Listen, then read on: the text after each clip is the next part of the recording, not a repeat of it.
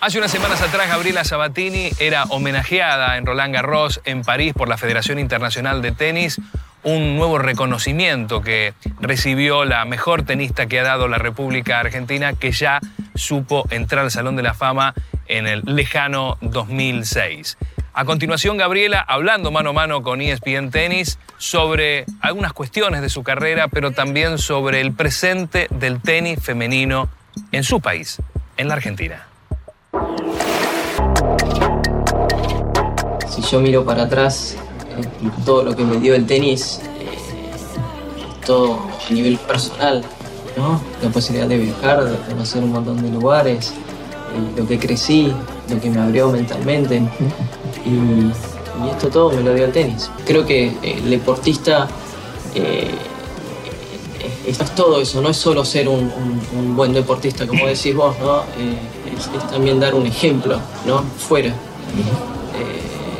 Todos estos valores, ¿no? Creo que eso también es lo importante en esto y, quizás es lo que se valora muchas veces, ¿no? La gente mira eso.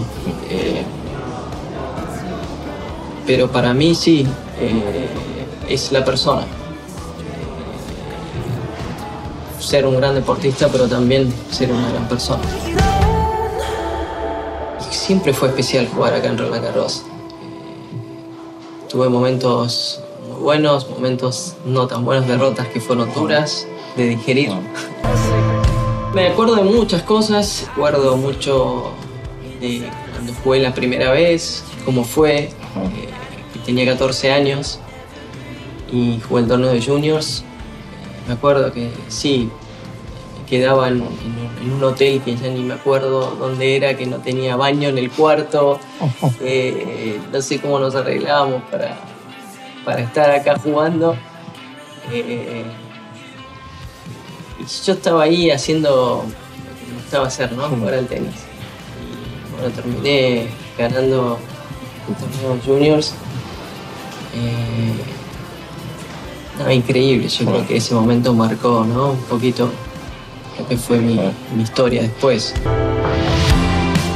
Yo estaba ahí, yo quería jugar, obviamente, me gustaba ganar. Y, en ese momento, momento lo vivía con mucha naturalidad.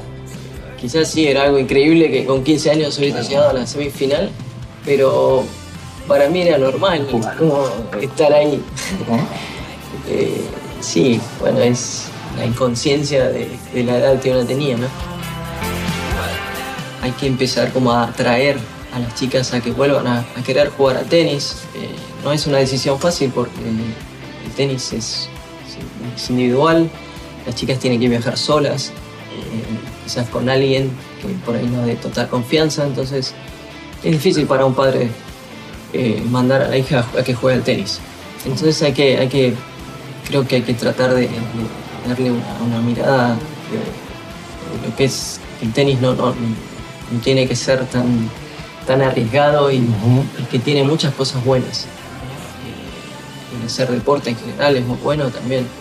Y, y yo creo que hay que trabajar en, en crear una base.